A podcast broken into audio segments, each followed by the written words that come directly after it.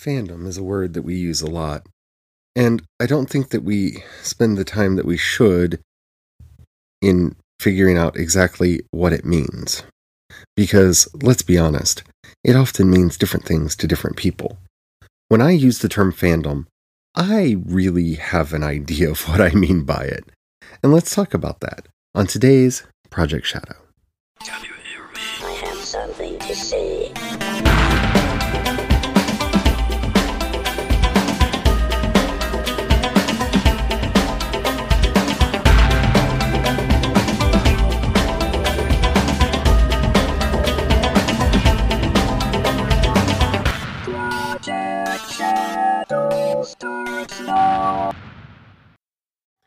Hello, everyone. How are you doing today? My name's Charlie. You might know me better as sci fi fantasy writer C.E. Dorset, especially if you're reading my new book, Crucify My Love.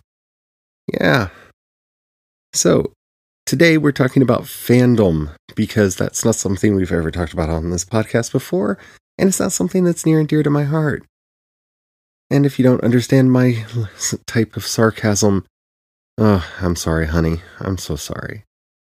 But before we get into all that, if you haven't already, please take a moment to rate this podcast in whatever app you're listening to me on. It really does help out a lot. tells the algorithms to share the podcast with more people. The more people that listen, the bigger the community. The bigger the community, the better the chance we have of actually communicating. And after all, that's why I do this podcast in the first place. All right. Fandom. Ah, fandom is a multiple choice quiz. Fandom is a lot of things. Fandom is a Rorschach test. It's different things to different people. And that's the problem with the term. Fandom can be used in a lot of different ways. And it's something that's really near and dear to my heart. I've talked about before about how I probably wouldn't be here today without fandom. I probably wouldn't be the person that I am today without fandom. And I'm going to talk about that some on this episode, especially for the new listeners. But let's start with mm, what is fandom?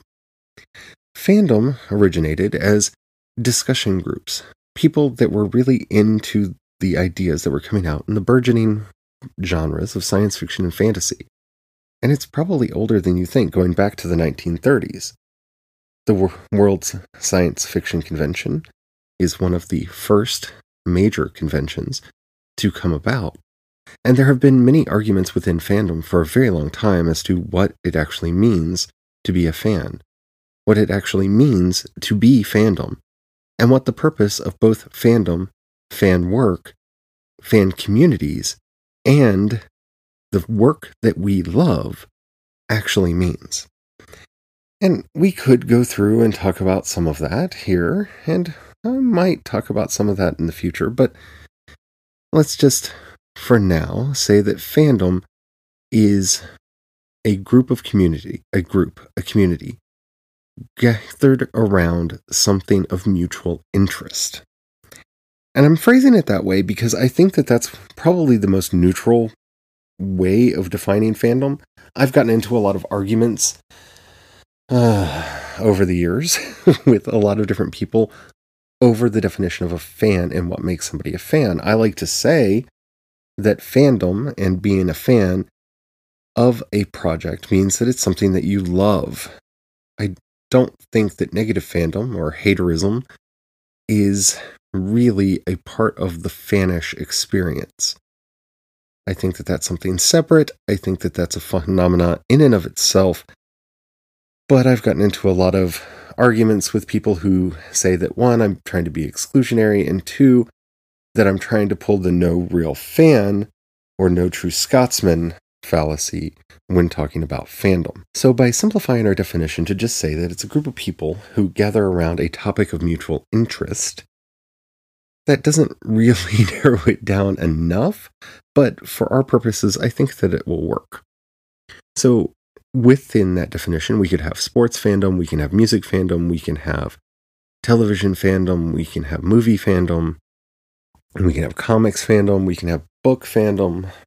All of these different iterations of fan culture can, in some way, shape, or form, be covered under that umbrella. Unfortunately, at least from my perspective, that also allows the people who are interested for the sake of just trolling and uh, spreading hatred, lies, and bigotry, it allows them to put themselves under the mantle of fandom itself. And that is where the problem comes in. Because while I, yes, agree that it's very easy to get into a no true fandom, no true Scotsman fallacy when talking about what fans should and shouldn't do and who really are fans of a work. At the same time, well, I have to say that I have a hard time accepting people that obviously do not like the work in general to be included in the umbrella of fandom. Now, there are a couple examples that I can give of this, and this is where the accusations of exclusivity start arising. See, I think it's possible to be a fan of a franchise while not being a fan of every component of a franchise. And I don't think that that means that you have to denigrate the people that like the franchise's elements that you don't like. For example, I am a Star Wars fan. I personally, I like the original series. I like the prequels, though for very different reasons. I like the Clone Wars. I liked Re- Rebels. I am okay with Resistance. I like the sequel series. I think that they're doing a fairly good job with the movies, though next month we'll see how I feel about that as the Skywalker saga ends. I have nerves because JJ, but that's a whole other topic. Just because so many people did not like The Last Jedi. And I do believe that a lot of that was motivated more by ideology than it was by any actual fandom urge.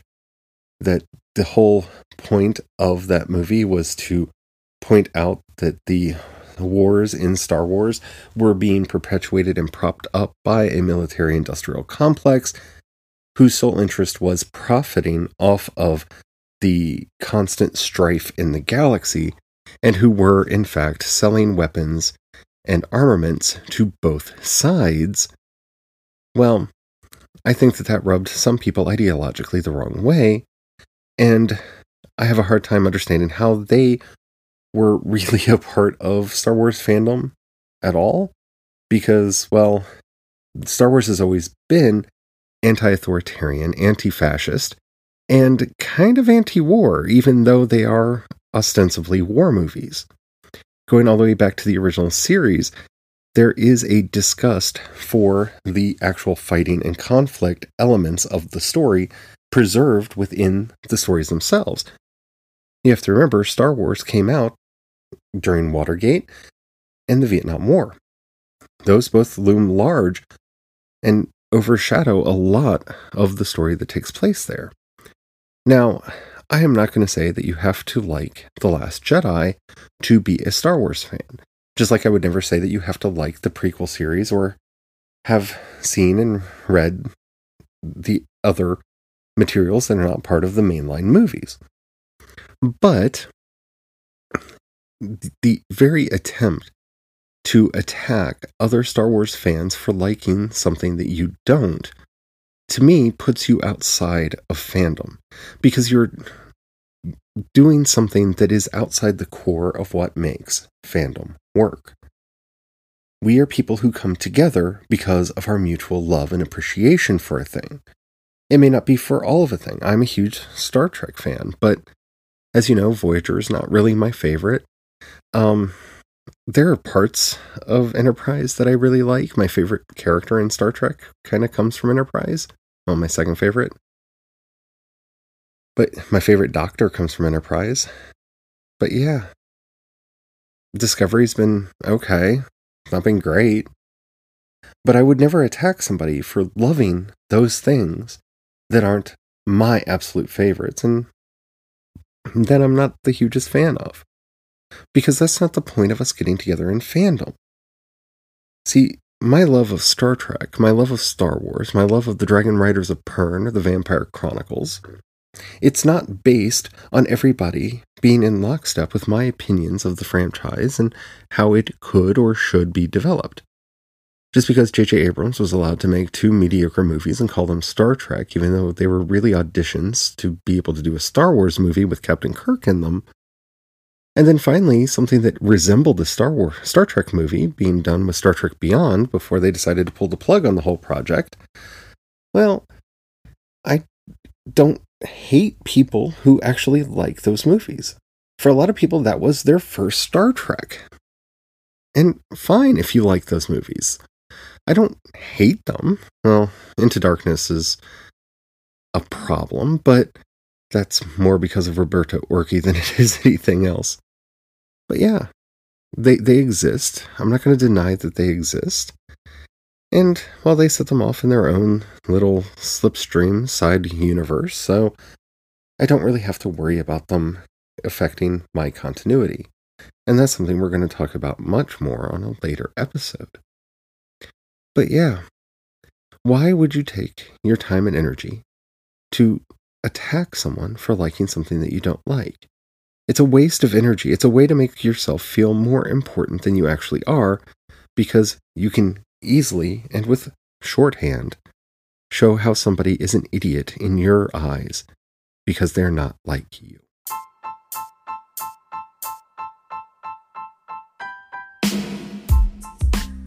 The point and purpose of fandom is to come around and gather up around something that we love, that we actually care about, that we have a mutual interest in. And that may be because of the characters, that may be because of elements of the setting, that may be because of the philosophical ideas that the setting engenders. I know for most of the Star Trek fans that I know, we got into it because of how it promoted this idea that humans could get past our basic greed, our basic problems, and make a better world. We got into Star Trek fandom because of our love of the idea of IDIC, of infinite combination, of infinite diversity and infinite combination being a good thing and something that will actually make us better as a people and as a society. And that that could and should at some point become core value that we rely on that we shouldn't look at conflict as something that should first and foremost be solved through violence. These are elements within Star Trek that most of the Star Trek fans that I know rallied around. And that's what brings us together. It's the idea, it's the philosophy. And then we talk about the characters and the stories that we love. And we have fun with it. Because that is the point of fandom. See, more than anything else, I think we need to define fandom as something that is fun. If it feels like work, it's not fandom, it's collecting. It's something else, it's something other. Fandom is fun. Fandom is not something that is defined by the size of our collection, how much money we've spent, how much we've gathered. Fandom is not measured by how much of a franchise we've watched read. Fandom is something that comes from within. It is a basic human instinct that arises within all of us that says this is important. These stories are important. They're there to help me, to guide me, to give me strength in my times of need. You see, when I was a young, overly intellectual, gender dysphoric, gay kid, I didn't fit in anywhere. Because I obviously wasn't a dude, and the dudes just knew that instinctively. They could tell that I didn't fit in with them. But biologically and through my presentation, my self presentation, through a lot of my years growing up, I wasn't a girl either, and so the girls had issues with me. I wasn't one of the cool kids because I was all into this sci fi fantasy stuff. I was really into math and science and all of that. So I didn't really have a home. I didn't really have a place to fit in. And when I was 10 years old, a friend of mine convinced my mother that it would be okay for me to go to a Star Trek convention. It was the first time that I had ever done anything like that. I had heard about them, of course, because everybody's heard about them, but I had no idea what I was getting into. It was a one day convention. It was Star Trek something I loved. It was Shore Leave 10.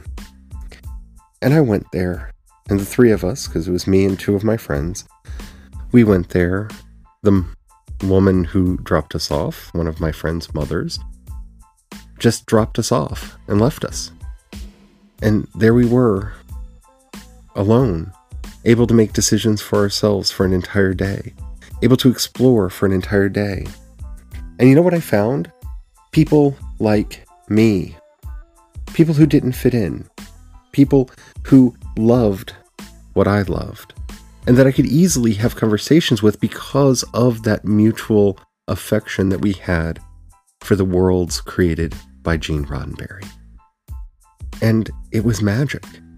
It was the first time in my life that I ever felt like I fit in anywhere. It was the first time in my life that I didn't feel bizarre, unnecessary, like I deserved to be cast out from society. Because here was this entire subculture of people like me who were of every gender and sexuality and who were free because they had learned the lesson that infinite diversity and infinite combination is the answer. It is the thing that gives us strength. And so I found a home in Star Trek fandom. I joined a Star Trek fan association. I cosplayed as a Klingon for many years. I found my home there. I found my strength there. Because that's what fandom is. Fandom builds us up. It doesn't build our collection, it doesn't spend our money, it builds us up. It gives us something to hold on to, something to talk about, something to develop friendships and community around. And that's what makes it powerful. That's what makes it glorious. That's what makes it good. Without it, we are isolated. We are separate. And for all the people who think that they're not part of a fandom, that's why I started this episode the way that I did. Sports is fandom, just around sports ball. Music is fandom. Fandom has many faces and many different shades. Fandom is a multifarious thing. It is a protean beast that changes shape and becomes what it needs to be for the people who are involved in it. They're all manners of fandom, but we all have one thing in common our mutual interest and love for something. And in that mutual interest and love, we can find not only ourselves, but our own people. We can find our own communities. If it wasn't for my interest in Steven Universe, I can think of several friends that I wouldn't have now, but I met them on panels talking about Steven Universe. I have some friends that I've been friends with for a while that it wasn't until The Expanse that we became really close friends because we had a mutual language to talk to each other in a way that we hadn't really done in years past. And The Expanse gave us this language, it gave us this intermediary through which we could discuss our ideas and our philosophies and our personal beliefs about the world. And in so doing, it helped us to become closer and better friends. That's what fandom is. It is something that builds, develops, grows, and matures us into better people. It has a lot of different aspects from filk to fan fiction to fan film to fan art that we may or may not ever participate in. But they are there for us and they help us grow into the things that we love and become better people in the process. Fandom is culture, and culture is fandom. The two are inseparable, and anybody who wants to separate them, anybody who wants to say that they are different and distinct things, doesn't understand one or the other. Because fandom is everywhere. Shakespeare is fandom. Everywhere is fandom. And that's what we're going to be talking about in this week. I'm going to be talking about various aspects of fandom each and every day. And hopefully, hopefully, you will learn something or at least find your place where you want to get in, where you want to participate. And hopefully, you will f- see yourself in the episodes that I'm doing. Because more than anything else, fandom is a mirror. And if you want to know how deci- divided our society is, all you have to do is look at Star Trek and Star Wars fandom, and there it is, right there on display for everyone to see. I hope you enjoyed this episode. If you did and you haven't already, please take a moment to rate it in whatever app you're listening to me on. It really does help out a lot. It tells the algorithms to share the podcast with more people. Thank you to everyone who's already done that.